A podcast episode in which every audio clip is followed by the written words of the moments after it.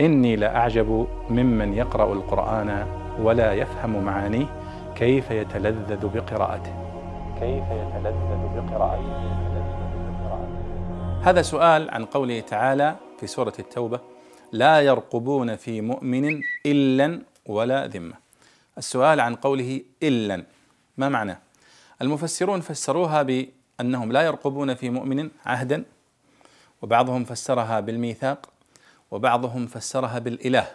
لا يرقبون في مؤمن ربا ولا يرقبون في مؤمن عهدا ولا يرقبون في مؤمن ميثاقا.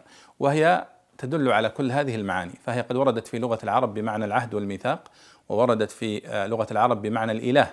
ومن ذلك قول أبي بكر الصديق رضي الله عنه عندما سمع ما سماه مسيلمة الكذاب قرآنا ووحيا فقال أبو بكر لما سمع هذا الكلام قال هذا الكلام لا يخرج من إل يعني لا يخرج من إله.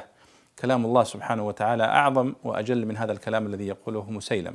فإذا معنى قوله لا يرقبون في مؤمن إلا ولا ذمة يعني لا يرقبون في المؤمنين عند الاقتدار عليهم والقدرة عليهم عهدا ولا ربا ولا ميثاقا ولا مروءة ولا شيئا مما يراعيه المؤمنون ويراعيه أصحاب المروءات في حياتهم. فهذا هو معنى الإل. إذن فهو يدخل يعني يدل على كل هذه المعاني التي ذكرها المفسرون. والله أعلم.